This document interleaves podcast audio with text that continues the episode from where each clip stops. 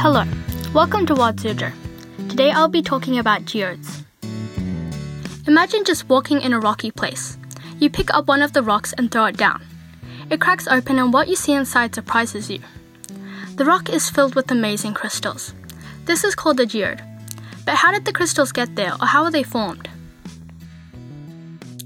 You may be wondering how the crystals got inside the rock. They form when a rock gets a cavity.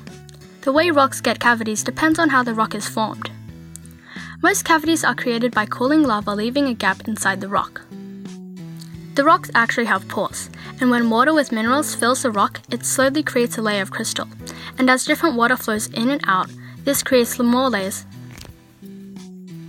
The rocks actually have pores, and when water with minerals fills the rock, it slowly creates a layer of crystal. And as different water flows in and out, this creates more layers of crystal. This process can take thousands to millions of years.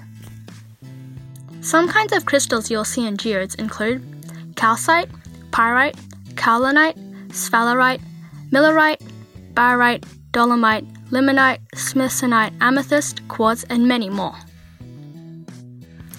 If you ever happen to find one or buy one in the store, look at the crystal inside and try to find what mineral is inside. Look to see if you can see the layers of mineral that were formed over thousands of years.